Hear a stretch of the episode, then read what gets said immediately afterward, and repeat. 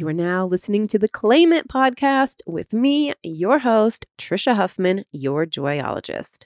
On this podcast, I have conversations with people who intrigue and inspire me. We get into the journey of their lives. My life comes up too. The ups, the downs, how they have gotten to where they are, and how they get through life in the now.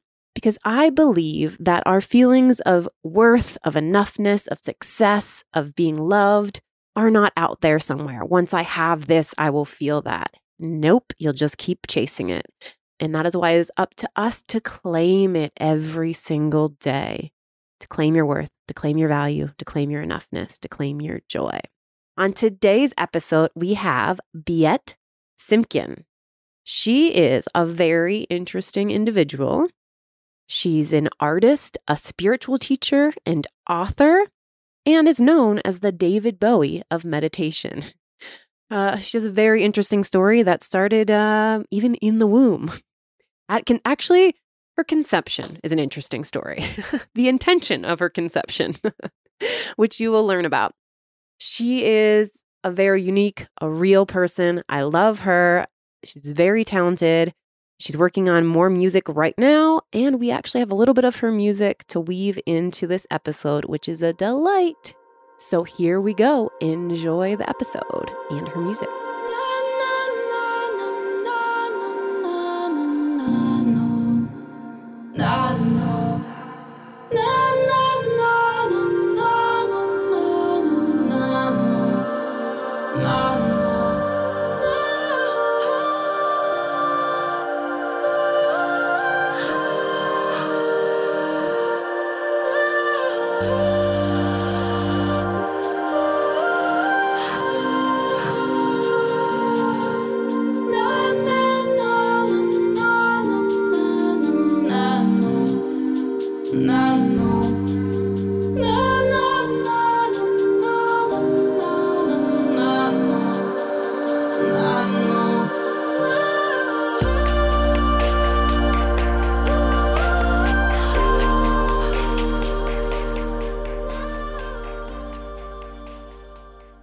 So with you, I'd love to start, I guess, at the very beginning, because what I've heard or read or seen is that you were taught or started to meditate at a very young age. Is that right? It's true.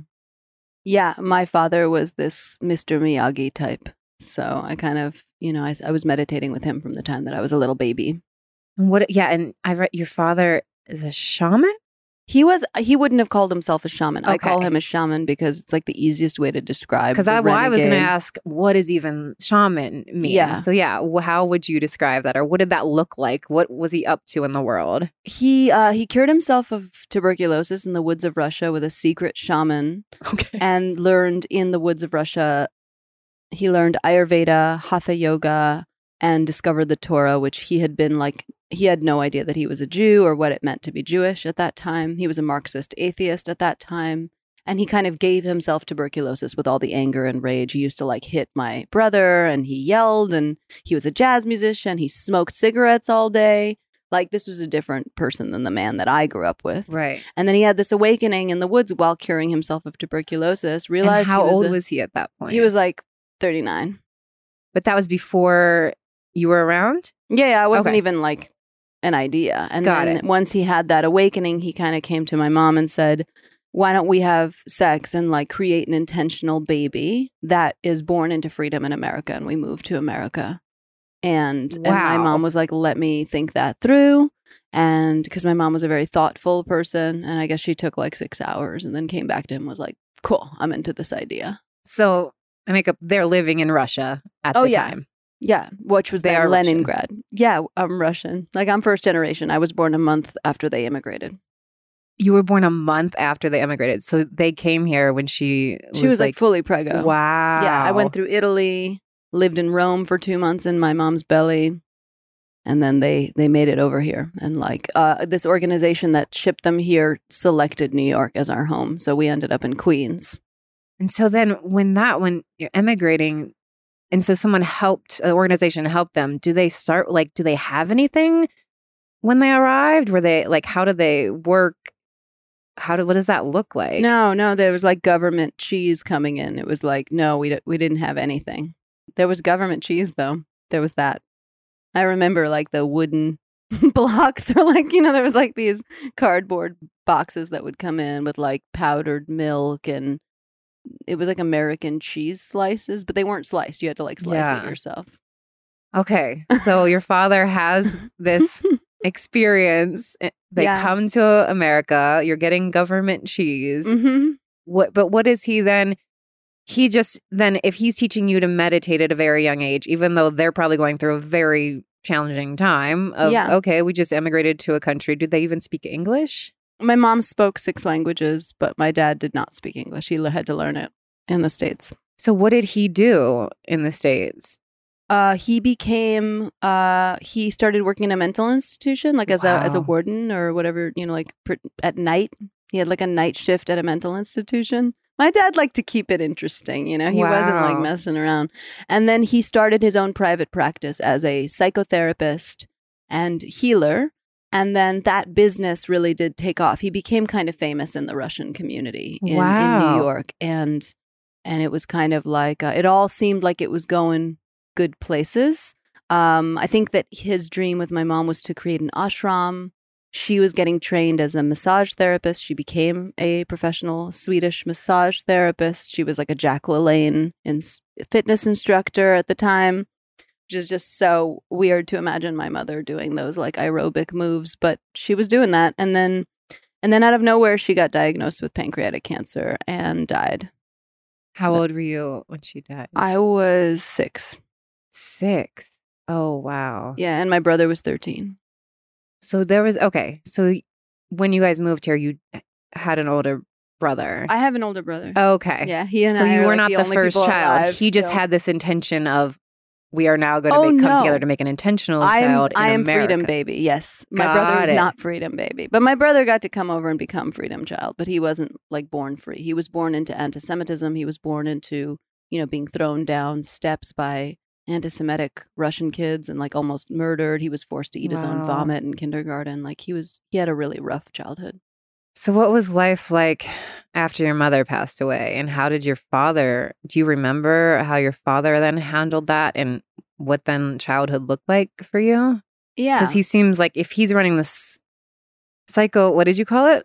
He was a uh, psychotherapist. Psychotherapist. He's very like freedom. He seems very mm. connected and stuff. And then the pain, I'm guessing, of losing your mother, that could go either way. Could make him even more committed to growth and healing people, or could really take you off track, right? Mm. Yeah, no, he definitely didn't waver in his healing yeah. of other people. He continued to save lives, and, you know, he had this transformative effect on people and hundreds of people.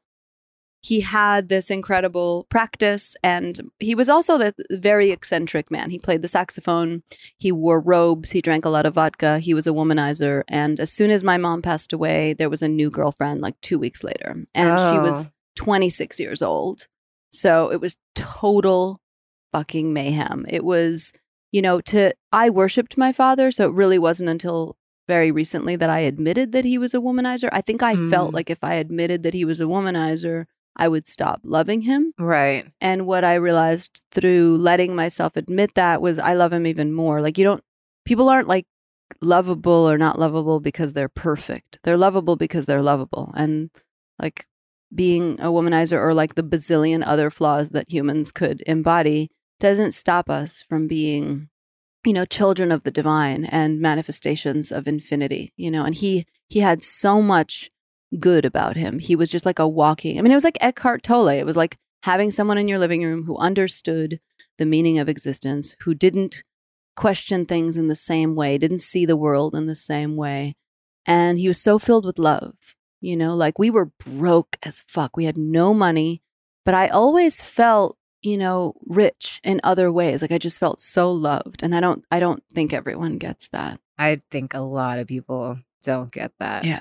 I, I mean, my parents tried real hard, but they weren't raised from that place. My mom especially wasn't raised from a place of expressing love. So my father even told me later in life that like, yeah, we didn't tell you that we loved you or hugged you because like that wasn't how it was done with my mom, with wow. your mom's family. So like I don't remember, like, wow. I still have a hard time now hugging my mom. Wow. And she now, like, there was, it came when I was starting to get into junior high, I feel like, where all of a sudden she was, like, ready to start hugging me, and it freaked me out, and it still is, like, wow, really hard for me. I love, I hug strangers. Oh, good. Well, that's good. But I can't, I have a hard time hugging my mom. Mm. And like, but like, yeah, I mean, but they were working hard. Like they yeah. were like, we have to work hard to provide you things, to give you things. And mm. that, so I, I really don't think I've felt loved growing up. Wow. And I have a lot of, like, that's where a lot of my like pain and issues and stuff still comes from. But knowing now, of course they love me. And I think I always knew they loved me, mm. but not, I actually didn't feel it. Right. Yeah. Yeah. It makes a difference. We get the dose we need for sure. Yeah. Anyway. So what then? So you're saying you grew up feeling a lot of love and then living with this man that like saw the world differently. Like what was that experience for you as you were getting older then and being in school and being with other kids and stuff like mm. that, and then like mm. having this, you know, what did that feel like? Did you have this sense of grounding, or like could you come to him with this thing and he'd be able to like shift your perspective on things? Like do you did you realize that this was different, he was different, and like what you had access to? Yeah, I knew he was different, but I was kind of a dick, you know, because as a child, like I didn't know, I just thought everyone in school was an idiot, and I felt very alone. I went to a really, you know, mediocre slash terrible public school. Mm. Um, and the education was subpar to even, to say the least. But then I also didn't give a fuck. Like, I, I don't like school, didn't like school. I don't like waking up early, didn't like waking up early. So, and because my mom died and everyone else, my all my grandparents died, and it all happened like within a few years. Like my grandmother died two weeks after my mom died. And these were the people who were raising me. They yeah. watched me every single day. So it wasn't like, oh, grandma in Florida like passed away. And you're like, I don't know that person. No, this is like, these are the people who watched me night and day. And then they were dead. Did and they immigrate with you? Yeah, everyone immigrated together. And then they started all died. to die. Oh my. And they were young. They were like sixty-seven, seventy-one. And so it was just like all very tragic. But at the same time, like, um... you know, I'm an artist, and so my father's way of thinking, you know, I was very similar to him, and I think he saw that about me, so we were very close, and I felt like completely not alone in that way. I felt like I, and I had these interesting people that would waft through my life. Like when I was nine, I became best friends with this woman who was like twelve years my senior, but she had just tried to commit suicide in a mental institution and was a patient of my father's, had a shaved head and bandages on her wrists, and was playing, you know, Johann Sebastian Bach on the grand piano in my living room when I met her. Like, my life was just nuts. Like, to be a nine-year-old with a twenty-one-year-old best friend, that's weird. Yeah. I'm not, you know, like, I'm not the average kid. And so I, I hated everyone. And I was, again, like, I was kind of a dick. I didn't know how to get along with my peers. Got it. So instead of, like, other people that feel different and other in school and hate it, even though you had that, you had your people yeah. at home. And so you were kind of just like, what, why the fuck do I have to be here with you idiots? Or like, right. sort of thing. But like, at the, but at the same time, people. I was very vain. And so like, I was also very popular. Like I, I cared deeply about being liked by these morons, even though I thought they were morons. So it was a very oh, conflicted relationship. Okay, so you were like not just totally out of the scene and like, let me find people here. Like, no, no I was okay. like Winona Ryder in Beetlejuice. Like I was like the popular suicidal girl, you know? Like I was like, my hair was all like tasseled and I wore like Metallica t-shirts and I walked around acting like, like I was better than everyone. That was the persona that I had on at that time. Yeah, yeah. Funny.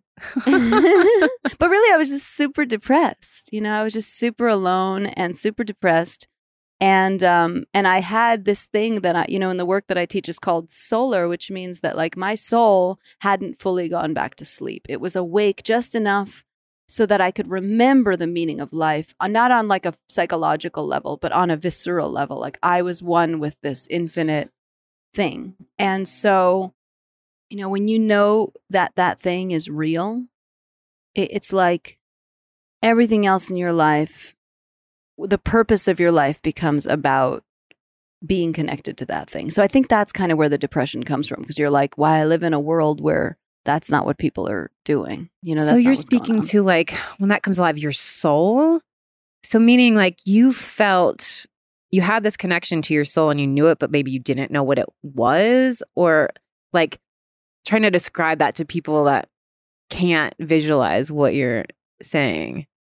I didn't know anything. I just knew that I was in pain because I could feel like something was missing. Okay. And everyone around me seemed to act as though nothing was missing. Got and it. And so I, except for my father, who knew about the thing that was missing, and then this crazy lady who knew that something was missing. And so like I started to collect people who knew that something was missing. It was almost Got like it. I was like V for Vendetta in that like film with Natalie Portman where like sh- she's going through the dark and like finding people who can help her with her mission. Like I just was Got like, it. You seem to know what's going on. Like, oh, you too? Like, you know that something's off about this whole right. thing, this whole charade? But then you're seeing, right, so many people moving through life that don't seem to have any access, idea, feeling about it. Well, it seemed like they were just kind of groovy. Like, yeah. everything was fine. And I was like, do you not?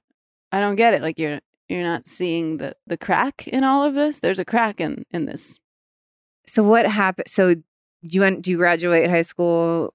Um, yeah, I found this like alternative high school that was for like people who hated high school, and it was like eighty of us, and it was it wow.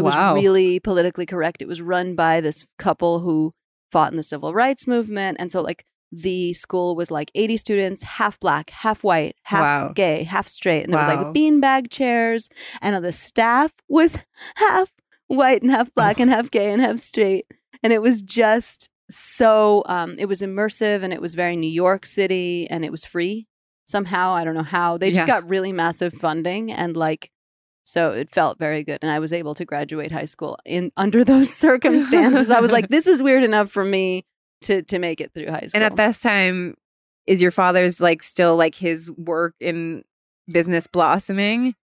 Yeah, my dad was doing well, and um, he was on his like sixth girlfriend, and um. Yeah, just the usual. Yeah. And so then what happens after high school? I got signed to Sony. Uh, so I went to college for like one semester and basically had sex and drank Jack Daniels for most of it. I didn't really. I remember my poetry teacher, Sekou Sundiata. He's passed away since then. Otherwise, I would say hello, Sekou, um, who I loved very much. He was this incredible poetry teacher. He had like traveled across the country with Jack Kerouac, and he was this incredible... Wow.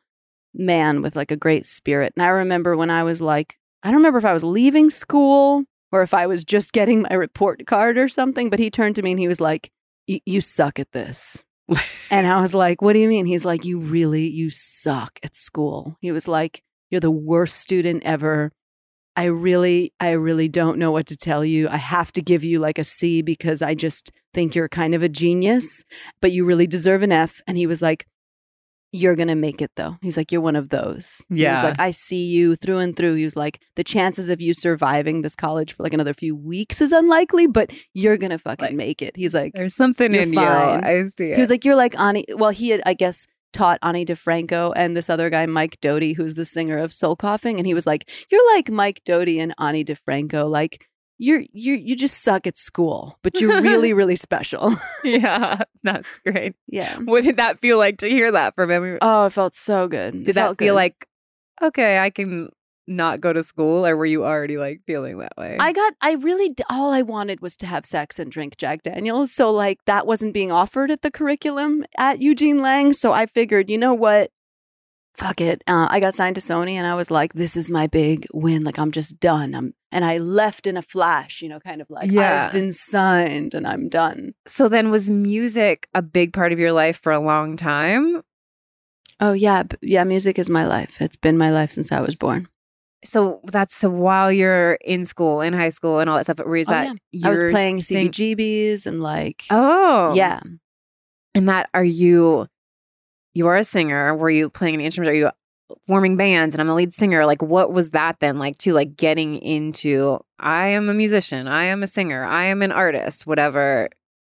That came very naturally to me. It never it occurred to me that I could be anything else. Actually, the fact that I'm now like an author and a spiritual teacher, that's much more surprising. I really thought that there was going to be a pretty straight line, that I was going to be, you know, Patti Smith or Madonna, like that kind of thing. Like it never occurred to me that anything else was on the table for me. Were you always singing and writing songs? Always. Or, yeah. And was your father encouraging that? Oh, yeah. For sure. Yeah. Everyone was. In- but no one was like, let's take her to you know what I mean? Like, get her a man. Like, right. my family They're was just very, like, oh, yeah, of course. Good, good for you. Good job. Yeah. And like, oh, you got another gig or whatever. Great. Good job. Whatever. Yeah, no but one was not like, like let's me, yeah. get business minded and see yeah. out a yeah, I didn't have like Michael career. Jackson's dad who was just like, we, oh, we're going to turn this thing into a cash cow. You like, have talent. Let's make this. Like, it was more just like, cool, when we're done drinking vodka, you can sing us a song. And I'm like, cool, you know. So you were then always like, I, this is it. I'm going to be a singer. Yeah.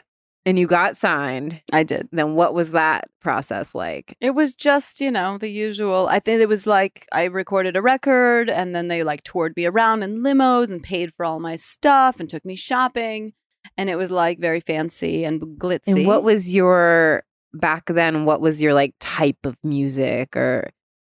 It was like Cat Power meets Sarah McLachlan or something. And was it you taught individually or did you have a band? I had a band, but then like the band broke up or something. There was just like a lot of But movements. It was signed under your name? Yeah. Got it. So then like... Biet. What did that feel like? Like, is this like, this is happening? Yeah, it felt like I it was am happening. The next whatever. Whatever. Yeah. Yeah, but I wasn't the next whatever. I really wasn't. And so I think that what was, it's okay. What was happening was I was like, I wasn't ready. I didn't have the vessel to withstand what was actually coming to me. So I had these opportunities. I had a lot of talent, but I didn't have the machine to and the being to hold that much pain and to hold that much visibility, to hold that much vulnerability. It's so I much. didn't have all that. At that time, I needed to do much more work. I was really an alcoholic. And so I was just medicating myself to make it through. I was so, as an alcoholic, I was also extremely charming and very, you know, uh, resourceful, all those things. But when it came down to it, as an alcoholic, I cared much more about being high, having sex, and looking good than I cared about actually following through with any of my actual results. And so my career, you know, suffered because of that. That's just not how life and business and reality function. Then one must show up for those things on a three-dimensional level. Yeah. What, um, did you start drinking at a young age? No, I was like twenty. Oh. Yeah. So you just, and then what do you think is that, because there's, everybody has different views, of course, on alcoholism or being alcoholic and stuff like that. Do you feel like it's something in your body, or no, I was using it to escape from this, or mm.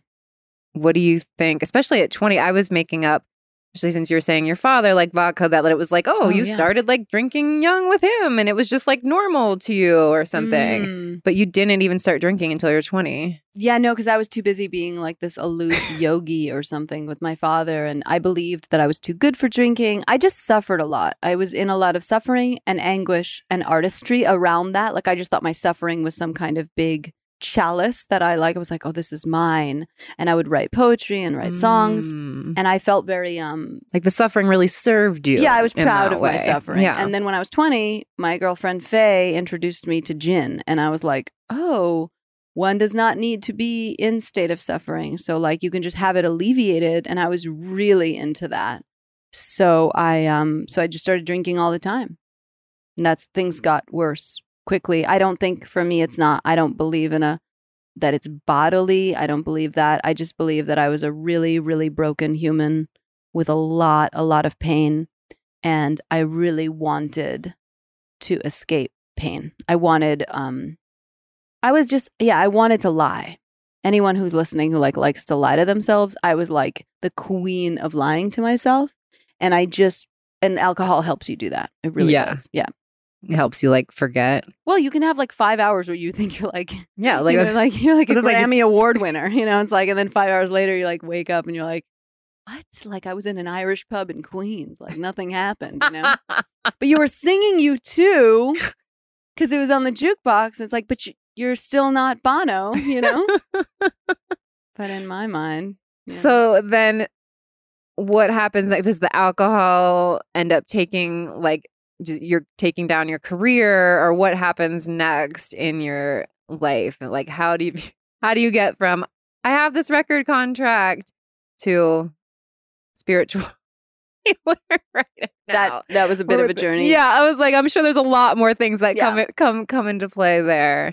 And um, also, was there, did you, do people, people probably can't tell that you're alcoholic. They just think. When would they not be able to tell? Or, um, yeah, I think most people I mean, like, what know. Did your father, like, too, was he just still like, oh, good for you, yeah. Biet? Everyone thought I was doing great. Yeah. Yeah. So then do you hit a, like, downfall with that or? Yeah, it took some time. I, I was a slow burn, but I just, I drank and drank and drank. And kind of wasted my life away drinking. And then eventually I discovered drugs. And drugs were way better than alcohol by my standards. And so I was like, I had arrived. And I had quite a bit of fun when I first discovered cocaine and heroin. It was like really, really a good time in my life. I felt very attuned to the truth of reality.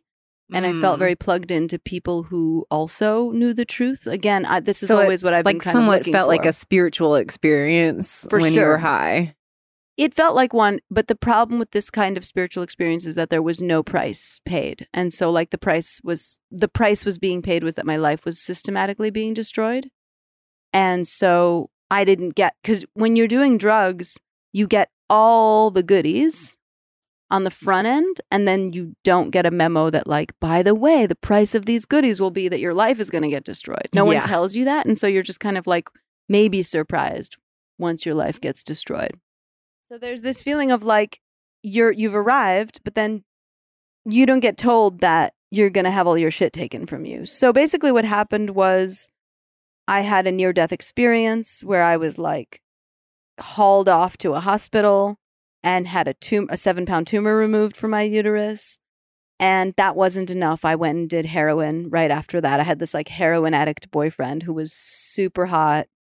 And it was so funny, too, because he's no longer a heroin addict, but he's, like, normal. And so, like, my friend who knew him back then when he was, like, had his, like, leg up on the pool table and was, like, shooting up in a bar with us once, that guy, he, like, saw him jogging in, in Park Slope, and he was like, are you jogging? He was like, I didn't, what the fuck is going on? So anyway, that guy, and he got me into dope. He kept bringing heroin home to me, and I got addicted to it. And then time went on. And at this time, are you still signed? Are you making no, music? I am making music. Yes. I'm always making music, always in a band. But you were no longer on Sony. Or no, no. That, that fell didn't, apart. Did like, you release an album? No. No, okay. It just fell apart. Got and it. I think in, in large part due to my alcoholism. And I had shaved my head and crossed the country and was like selling records out of my book bag and like falling in love in every state that I hit and just totally. You were on head. your own uh, journey. I was on a journey. I was on I was on like a wicked journey. And so then it just things started to get really worse, right? So I just want to be super clear, like the voices were coming down from the space, which is a space we can't explain, and just being like, the gig is up, you have a, de- a destiny, and you're not following it. And I just wasn't listening. I was very angry, and I was very convinced that I had been harmed by life, and if you had the, what I had, if you had had it the way I had it, you would understand. Right. And so then I got... So you're, so you're sort of like attached to like, this. no, this is my destiny. Like, look at all the things that have happened in my life or whatever. So like, of course, I'm supposed to be here. No, like, I just wanted dr- drugs. Yeah. I wanted drugs. I didn't want my destiny. I just wanted to keep doing drugs. And I, my excuse was, if you had it as bad right. as I had had it, you'd need drugs. Like too. That's what I'm saying. Like not your destiny, but it's like you're making excuses. Like, yeah. of co- well, of course, I'm here doing drugs. Exactly. Like, so then my um, I got pregnant and I um, I got sober to have the baby. Was it with the hair? The The guy who was bringing you the heroin? Or this was a new new special friend okay. um, who was not the guy bringing me heroin, but also, you know, just in that world of like music and party promotion and insanity. And he got me pregnant. And then we were like, okay, we're going to have this baby. And he was very maternal, very like kind, loving guy. You know, we weren't we weren't really even a couple. We were kind of like best friends with a baby. Got it. But. But you together were having the baby. Yes. Yes. We were having the baby. And we had the baby. And she was born super healthy, beautiful girl. And then she died of sudden infant death syndrome four months later. So that was I kind of like... I can't even imagine. Yeah, it's hard to... I can't imagine anyone with any life circumstances dealing with a baby dying. It's not right. I mean, it is, it's right, but it's not, it feels like it's not right when it's happening. Yeah. And that's one of those things like, how do you, oh, everything happens for a reason. Totally. Like, I'm sure you could put some sort of spin on that, but like, well, but yeah, taking a baby's life away, like. Totally shocking. So. So that was, that was. And at shock- that point you had gotten sober. I. You're- It's I got dry. I didn't get sober like sober sober. I wasn't like praying and meditating. And right. I was just Me, like got it. Not drinking. Got it. You were no nail. longer doing heroin. But I was hoping that I could get started as soon as possible. You know oh, okay. What I mean? Like, so I that was still to, like the itch was like still in you. Yeah. Like, okay, I had the baby. Like, yeah, like when now will she's it be out. Okay? Like, like when can I? Yeah. You're like calculating when it would be okay to do drugs again. Correct. Yeah. I wasn't in a place where I wasn't in a healthy place at all. So. And then um, I didn't hear it. You know, I left the funeral. I got a bunch of heroin. Immediate, like from the funeral. Immediately. And I was like, if you had it like I have it, you would do drugs like I do drugs. And I kept mm. doing drugs. And then like my house burnt down. And I lived in the part of the house that hadn't burned down for like four months doing heroin.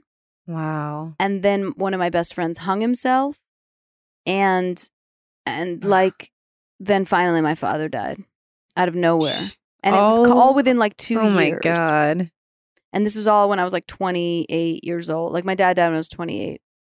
And so that was that. I think then kind of at that point, I was like, am I gonna, what do I do? You know, do I become like a high-end prostitute? Like I just didn't know. Right. And at that point, how are you even sustaining? Like, you know, my dad Just took doing my things. dad was very poor, but he took care of me. So like he was like, we have nothing, but you know, whatever. And like he would like pay my rent. Got it. You know. So you're like barely like getting. You're probably like not like doing much except for drugs, and then you're like rent is, or you're like just making it work. Oh yeah, I didn't work for. I was a D J, which is like it's a pretty well paid gig, but all the money I spent. All okay, the money so I made you went were being a D J, so you yeah. did have some money yeah, coming in. Yeah, but it went to drugs, there. so yeah. I wasn't like, I wasn't like I was paying my rent. He but that's what rent. I'm like, how are you even like I paid for drugs. doing your drugs? DJing, yes. DJing was my main bread and butter at that time. And I'm good at DJing, obviously, because I'm a musician. Hello. Okay, so. so that was the beginning of the end, the beginning of the beginning. And I got sober a year later when I was twenty-nine. Hey, it's me, Trisha. It's that time of year that we are often looking in. What do we want? Are we supposed to set goals, resolutions, intentions, pick a word for the year? All of these many things. And honestly, whether you're listening to this the first week of the year when the episode goes live or any time, these are things we can ask ourselves all year long. And to support you in that, I've created a very doable, accessible, affordable thirty-one day email program called I Am Connected to Me.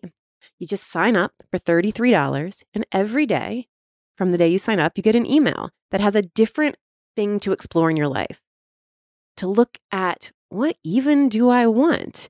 And it's physical items, like one day's action item will be to go through your closet, and also mental things, looking at your routines, looking at what brings you joy. So every single day for thirty-one days, you can start at any time. You get an email prompt, a different thing to look at in your life to get you connected to you. What matters to you? What lights you up? What are you ready to let go of? So many things will come up to help you see for yourself. So you're not just setting some goals because it's a new year and I'm supposed to, or whatever. To get you aligned, get you connected to you. Go to YourJoyologist.com slash connected. There'll be a link right here, YourJoyologist.com slash connected. And let's get back to the episode. So is that a year later after your dad passed away? So yeah. That was the final like thing of it. And how, like, what was the final like thing that made you get sober? Was it you just like coming to terms? Was it an ultimate low? Was you just finally were like, I have to listen to this, these mm. voices I'm hearing? I think I could just see my future. And I wanted so much. I wanted to be in a relationship with a man. I wanted to have a babies. I wanted to be gorgeous. I wanted to be healthy. I wanted to make lots of money. I wanted to be famous. I had a lot of aspirations. And I just kind of did the math, really, and was like, I don't think that doing a bunch of heroin is like the pathway to those successes. You know, like it kind of, through the fourth way work that I now teach, I like did visioning of myself. I just divided my attention and saw who I really had become. And I was a waste. I was a waste of life. Like I was on my way to being forty, to being fifty, and being like exactly where I was, which is like food stamps, Medicaid, poor, poor, and going to like dumb parties, drinking wine and having sex with people ten years younger than me. You know what I mean? But how did you, like, that's what I'm saying, like, what do you know? Can you even think of like what made you like start to be like, what am I doing? If I want these things, mm. I have to start doing the drugs. And like the fourth way, what did you call yeah. it? Fourth way. Oh, divided attention. Attention. Like, was that something you learned from someone or you created? Like, what got you to finally be like, right, drugs, need to stop those? Like, because it took you a while. Like, what did- Do you know? I mean, and yeah. again, now, like looking back, and that's what I know that sometimes we have these things in yeah. life that like come up and are just like, okay. And like, you know, but. Yeah, I had someone in, came into my life who was a spiritual teacher, and she revealed to me some things that made it clear to me that I was actually lying to myself, and I could see the lie for the first time. And then she, you know, she had her own ideas and her own, like she was her own person, but she planted the seed for me. And there was something in that moment. I believe that she saved my life in that moment. I also believe that I created her. And I believe that if you're looking for a spiritual teacher in your life, or if you're lost, everyone who hires me as their spiritual teacher, like I know for sure that they created me, because I don't exist for those that don't need me. Right. You know? I don't, they don't need me, so I don't need to exist for them. Right. And is that even like somewhat saying sort of, the fact that you realize you need mm. like a spiritual teacher, an awakening or something, is then like you're you're creating it for yourself. Like, oh, something yeah. is wrong here. I need to make a change here. Or like something like I'm ready to wake up. Like yes. the fact that you are realizing I need a spiritual teacher. I am allowing right. this person. Or even the fact of if you weren't in the right place, you could have met that woman and she could have said the same thing and it wouldn't have stuck. Totally. Because you weren't in that space. Yeah, one hundred percent. I don't know what I'm like like I don't know where I was going with that, but yeah, no, like it's true. Like yeah, with what you were saying was very what did you say again? How did you say that with which the part? This so, so like people that hire you as a spiritual oh, yeah. advisor, like you wouldn't exist to them if they I, didn't need you. Is that yeah, what you they, said? Well, I just feel like they create me. Like I don't exist. I only exist to the extent that I am being a space where someone is coming into existence. So whether that be through hiring me or whether it be through being one of my confidants or friends, like I don't believe that anyone comes into my sphere that isn't in need of that space, because I'm a space where shit happens. You're a space where shit happens. Mm-hmm. I love that. All right. So spiritual awakening. Yeah. You see, and then in that like, when you're saying the, what did you call it again? The fourth, fourth way? Fourth way. Did you, is that where that started, that creation for you? Were you able to see, like vision yourself? I could see myself, like, you know, just see myself from above. Like it was a film about me, and I could see what I really looked like, which was a junkie, you know? And then were you able to then see a different, like, version of yourself? I had a hope. Yeah, I hoped that I could become the woman that I am now. Uh, but I, you know, I didn't know for sure that that was what was going to happen. But I had a, I had an intuition. I remember, you know, I found people who were sober before me and, you know, spoke highly of their experience. And I pursued what they had pursued. And what it showed me was, I remember just being like, I could be one of those people. I could be one of those people that like says my life was a piece of shit and now it's not. And that's exactly what happened. So what did you then do? Got sober. I got sober and like was just kind of reveling in the simplicity of that for a while. And during that time, I fell in love with my husband, who, um, you know, kind of came into my life. You know, a lot of the work that I do is helping people to transmute things. So like I had never had a healthy relationship prior to that. I'd had relationships um, and they had healthy aspects to them, but they weren't sustainable. There was nothing sustainable about the people, the way that I loved before. And in g- getting sober, I learned what love was and how to how to do it in a way that was sustainable. So I did that, and then I was still poor. And, you know, it's kind of fun because me and my husband have been together since then. So he's seen me, like, you know, really poor and, like, just kind of. Were you still DJing to make money? I was. And you were able to do yeah. that, stay sober. committed, stay sober. I was still, I was terrible at the job, though, because the job really requires you to, like, get down and dirty and, like, be with the people. Right. And I was just so, like, what the. Right. And it's, like, all this? into, like.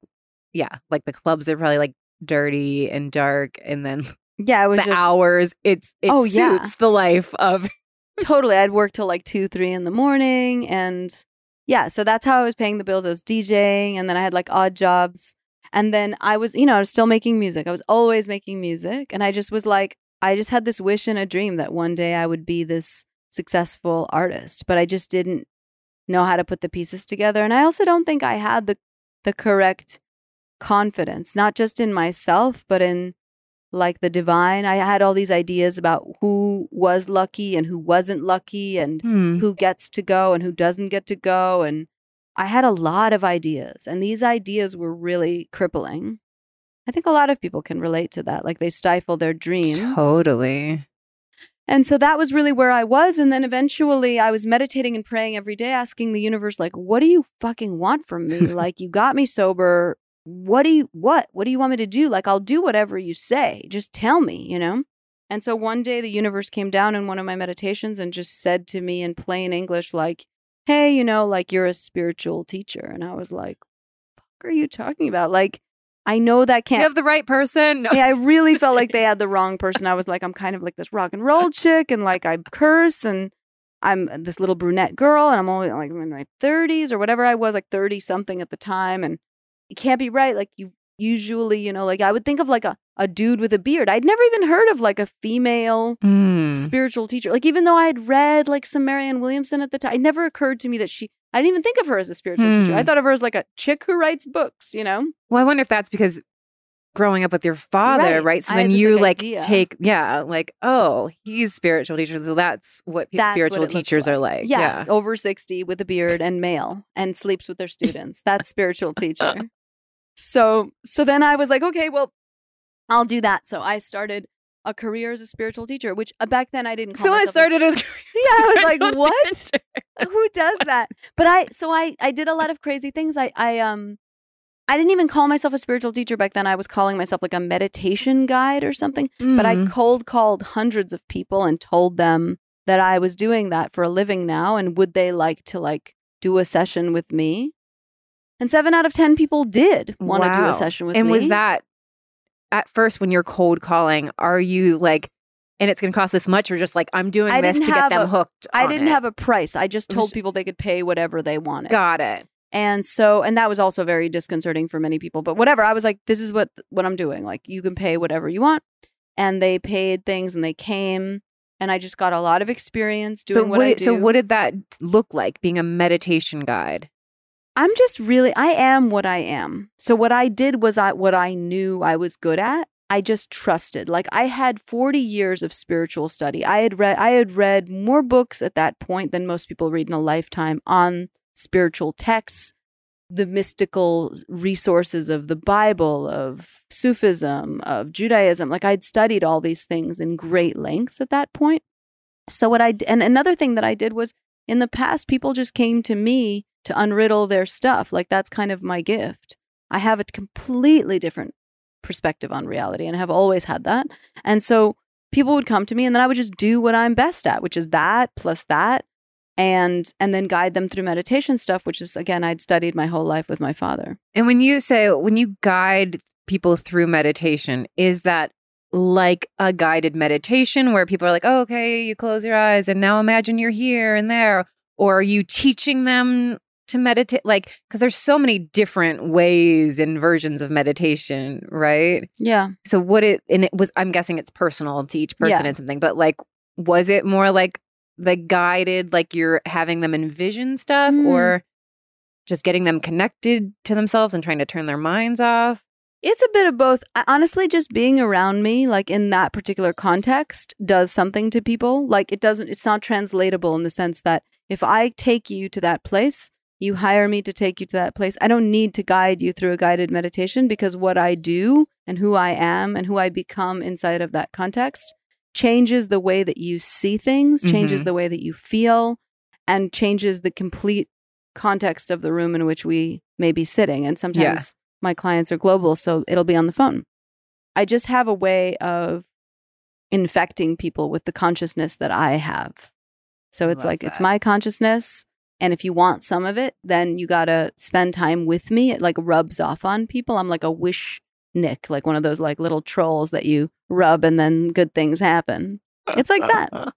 I'm like a well, weird and little I make troll. Up too, like if someone is saying, yes, I want to come to you to be guided meditation, that also is like, again, what you were hinting at before. It's like, if I am saying, yes, yeah, guide me, then I've already put myself in the space for transformation and change and consciousness to, to shift, right? Because I'm like saying I'm willing and open to it. Yeah. Is that I'm not saying like not discrediting who you are, what you're doing, but it's like that that's even the big part of it is that like mm. someone is then stepping into, okay, I'm mm. trying this, right? The, just even mm. the like being open to it. I don't think so. I, think, I think you could be really open to it and then you could meet someone who's really not a right teacher. And right. the right teacher is someone who actually does real work.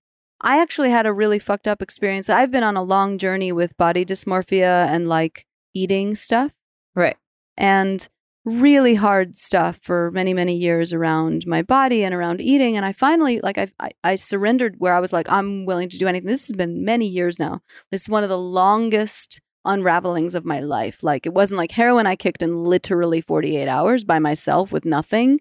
Um, I have not been able to, like, scratch body dysmorphia slash eating, bad eating habits one hundred percent on my own, right? So finally, this was four years ago or so, I decided I was going to find help. And I found this one teacher and she was fucking nuts. Yeah. It ended up becoming one of the most abusive c- circumstances that almost led me into uh, like complete despair. But luckily, because I have such a like a deep, long-lived foundation. I mean, this woman was like trying to get me to like change my religion. Uh, yeah. Yeah. And I, I don't, I'm not even religious. So you can't, how do you change religions for someone who's not religious? But she wanted me to become religious. And I was just like, you're telling me that if I become religious, I'll stop having body dysmorphia? Like that can't fucking possibly be the solution. I know there's people out yeah. there who fix this thing without, you know. I'm really glad that you proved me wrong in what I was suggesting at, because once you started talking, I was like, oh yeah, of course.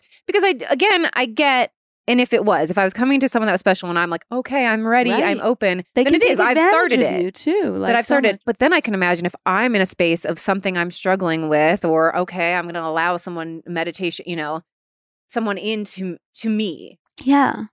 And you're vulnerable. And then, yeah, if somebody really isn't the right person for you, or that isn't fully conscious and guiding it on some wrong, or if they're attached to it being a certain thing or way, that, yeah, that that could be really. Yeah. I don't fucked up. I was trying to think of like the word, but like, yeah, you're yeah. right. So yes, with the right person, then just the willingness of showing up can create change. But yeah. that person could then be, and I think I've been like that with some people because I'm someone that's like, no, I'm good. I got it. Like, I know my shit and I'll just, I know where to get it, or like I can sense who to trust or who to right. not. And I feel like in my life, there has been people where it's more been like, oh, everybody loves so-and-so. They're the best this. They're the healer. They're the whatever, you know, like mm-hmm. they're so knowledgeable. And so then that makes me mistrust myself because mm-hmm. my feelings are like, oh, I don't feel like they're for me, or like I'm not getting this right vibe. But yeah. everybody, you know, says this is the person, or they know their stuff, or the whatever. Mm-hmm. So then I allow myself to trust them, and then feeling like that bit of like something doesn't feel right here. And then it, right. it is a, it's a really challenging space to be in because like, okay, let me open myself up, and then feeling like manipulated in some way that like, yeah, yeah like where this woman is trying to like, okay, I'm ready to work on this thing, and then yeah, they're taking you down on some other crazy path. Yeah. Which thank God I did not follow her down. So you're special. I'm just, gra- I'm grounded in some real deep shit here. So I'm, I'm good, but you know, yeah, I'm human. So, you know, I have things that I'm working on, but I'm not gonna like join a cult. You know what I mean? Yeah, totally. Okay, so you called yourself into being a spiritual teacher. I was called into, yeah. And then that kind of like took off, my career kind of took off like a wildfire, which is evidence of, like, I remember letting people know that what I was doing, and everyone was just like, well, we know that. Or we knew that. Like, everyone knew who I was before I knew who I was. So even through all the years of like abuse, alcohol or alcohol and drug abuse even and then, stuff and all of the pain, like everybody, like it was just. Everyone saw me that and way. Also, then you're saying you were struggling with all of that for years, but you apparently were still reading all these books. So like right. We're saying, oh, you're a junkie for years and this, but like you are doing, like it seems like you're still like trying to learn and grow and mm. see, you're seeing things in a different way, which also might have kept leading you back to the drugs if you're still it's true. The pain. Like, okay, book, I get you, but no, not willing that to accept it yet. Was. Yeah, it was like that. It was I like, will choose heroin again tonight. Heroin, yeah. Book, vodka. Definitely. No, who wants to take the harder route? Like, no one, but it was much easier, ironically. Like, once I got sober and, you know, and then, of course, once you're following your dharma, once you're following your bliss and following your real life, life becomes very... um It doesn't become easy, I shouldn't say that, but it just becomes much, you go into much more flow. Yeah. So there's much less, like my life was so difficult before. And now, like, I wouldn't say that it's difficult now. It's just not. But it's it's also, um, I have demons that come with me for the ride, which, and they only grow as I grow, which I'm grateful for because they give me the correct amount of friction and challenge and doubt that is necessary for the ingredients of going forward. But everything changed when I when I surrendered to the will of my soul and just was obedient to that will. And did you, well, you definitely like said when you felt like you got that message, you were like a bit of questioning it. In that, as you started to then put yourself out there more and grow more, I'm a meditation guide, I'm a this, and maybe do you, do you is that something that you struggle with yourself of like, I am a spiritual guide. Mm. Like, do you find yourself, or are you able to be like one thousand percent confident all the time? Or do you sometimes start to question yourself of who am I to say this? Or no, do this? no, no. I don't have any doubts about the whole spiritual guide thing. That's not, that's not a doubt of mine. For me, if I have doubts, it's more about like luck, or I have doubts or ideas about, you know, what, what I get to have, or I have doubts around music, you know, because I do these huge experiences now all over the world and score them with my own music. And now I'm about to write and record my new record. So there's that, because I feel like the messaging is unusual there. It's not like we don't have a Deepak Chopra that's also a Taylor Swift, you know, like we just don't have that. And so who am I? And who who am I that I get to do both of these things? I think that can oh. be a big... wrestle who am me. I that I get to do this? So this sort of both. I get that I get to be a spiritual teacher. There's no right. I don't. I I could close my eyes and fucking I am that. There's no no resistance to that whatsoever. I'm so good at that. I could do it on a day when I'm having one of the worst days of my life. I'll go up on a stage, thousands of people, and I'm still great at what I do. But when it comes to the music piece, it's been kind of challenging because it requires me to have this belief in something that's very um, opposing. You know, it's saying like, I can do both this entertainment stuff and the spiritual teacher thing. So that's been more of a, that's been more of a stretch for me that I've been working with. Isn't, is that mean like, is that like attached to back to the, like you were bringing up luck, like, and the who am I that I get to do both these, or like how is that going to work? Like what is the like actual like struggle? Like is it a sort of, yeah, I know I'm a spiritual teacher and I'm great at this. How can I also make space to be a singer too? Or is it again like really how do I get to do too? all of these things? Yeah, it's no, not even that. It's like, will people accept that I'm both? Oh. Will they think that that's, you know, cheesy? Will I get laughed at? Right. Why don't I know? Uh, like uh, a lot of thoughts, and there's a lot of thinking, which is not where love comes from. So I just divert myself right back to a space where there's no thinking. When I sing, things happen. You know, I'm really, really centered there. So I think it's just harder for me to trust that I get to do that. I think that there's just been a lot of heartache in that area. And so like, that's been more of like a, you know, there's like a sore romance right. there. And but, is that the thing that you most like crave or want?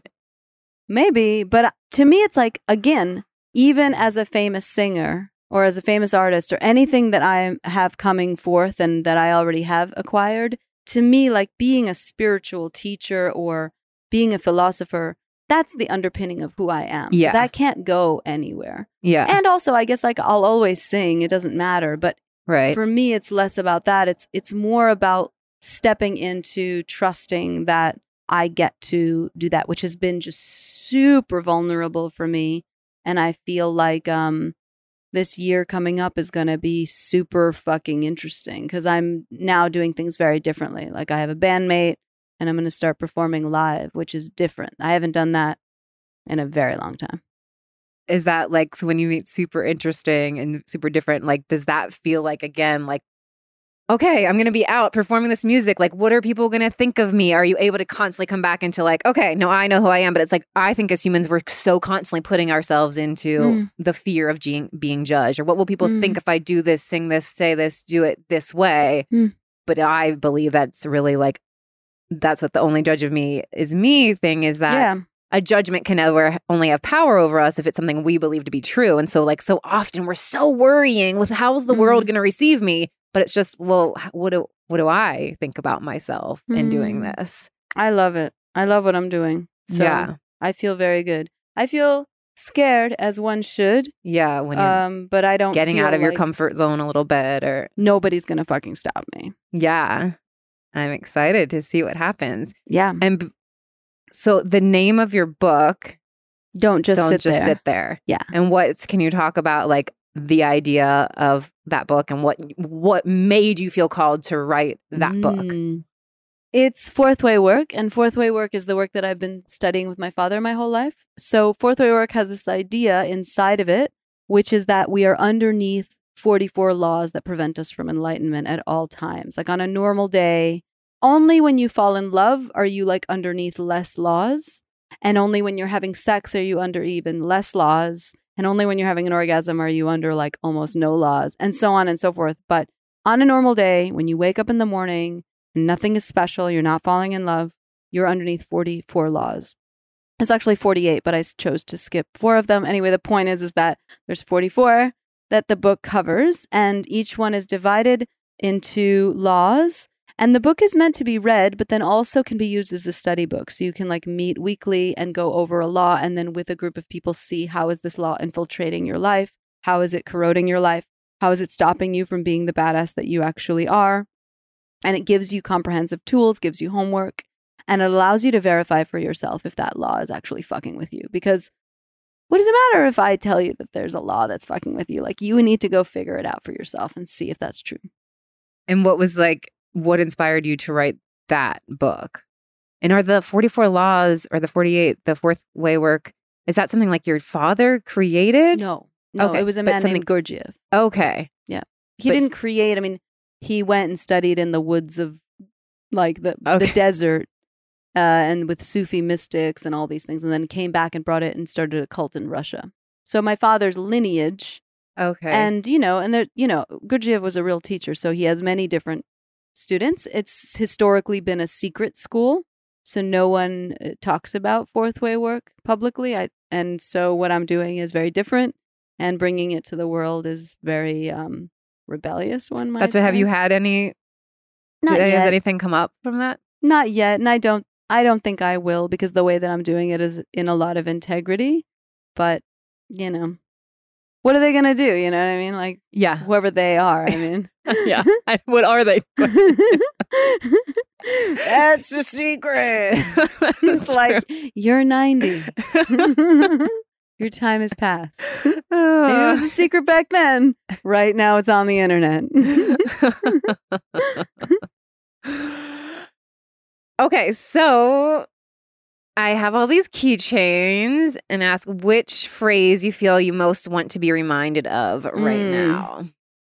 Mm. Everything is going my way. Fuck the shoulds. Mm. They're all so good. Hmm. I think maybe this one, everything is going my way. Yeah. I feel like, especially when you were just talking about your new, yeah, or not new, but like going back to music and like going yeah. maybe in a different way or whatever, that like, yeah, yeah with things that are coming up.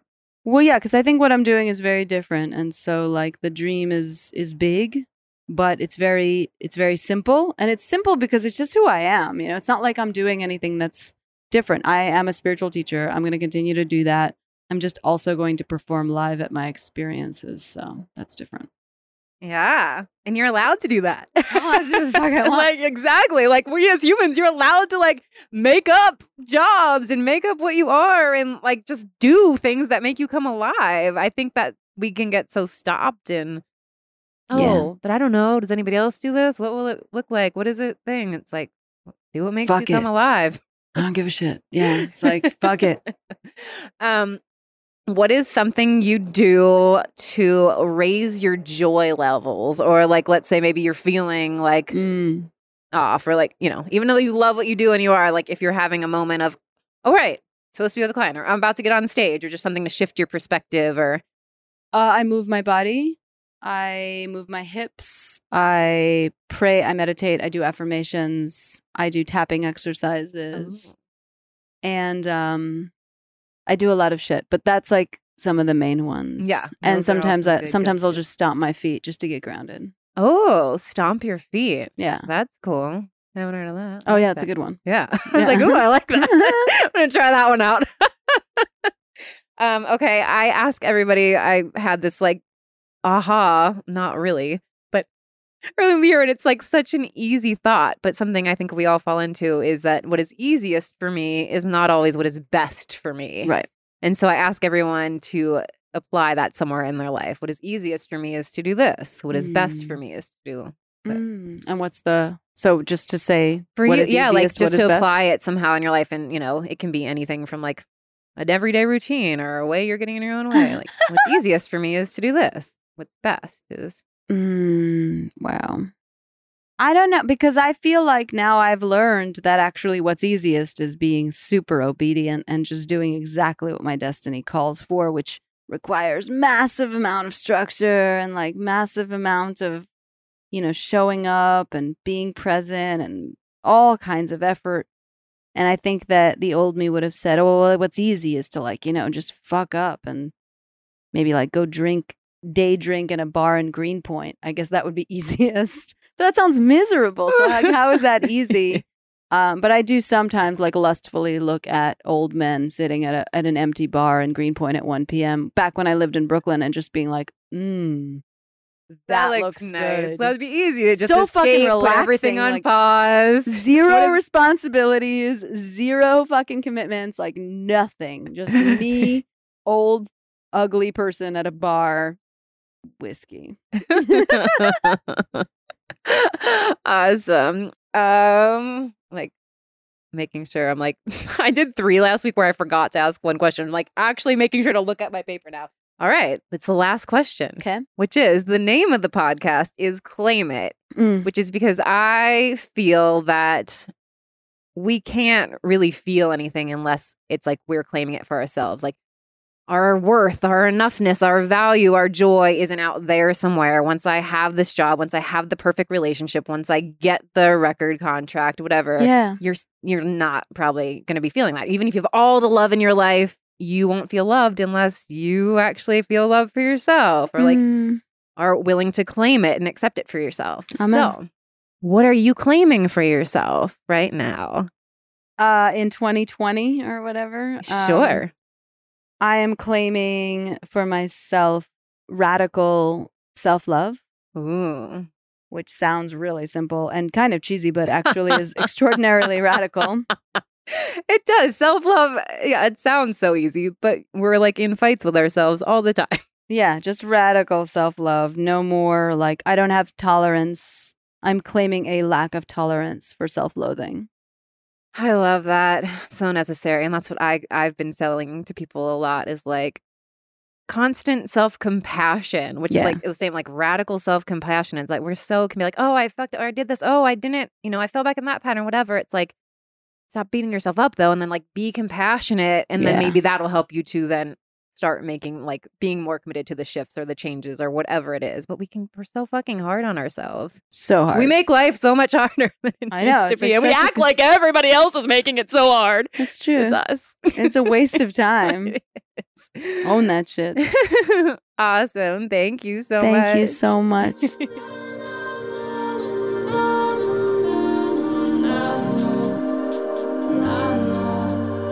Right. I hope you enjoyed that episode. For full show notes and links, go to your joyologist dot com slash podcast to find all things Biet, Biet Simpkin dot com, guided by Biet on Instagram. Her book is called Don't Just Sit There. I love that title for a meditation book. I mean, right? It's so good. And for all things me, of course, your joyologist dot com and at YourJoyologist.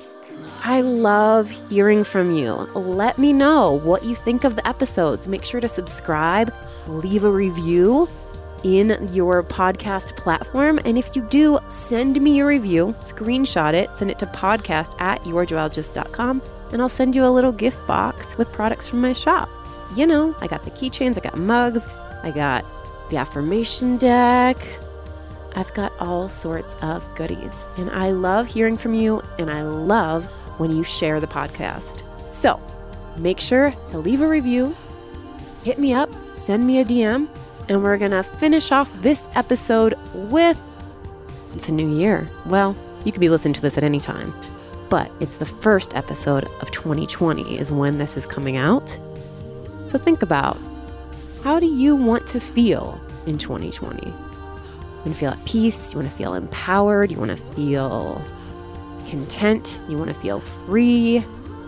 You want to feel calm? You want to feel grateful? How do you want to feel this year? How do you want to feel right now? Choose it. Claim it. It's yours. Listen to ya. See ya. See you around. Send me a message. See you next week. Or just go ahead and keep on listening. Just keep on listening to more episodes. We've got so many awesome ones. So finish this one and go catch up on all the rest. All right. See you later.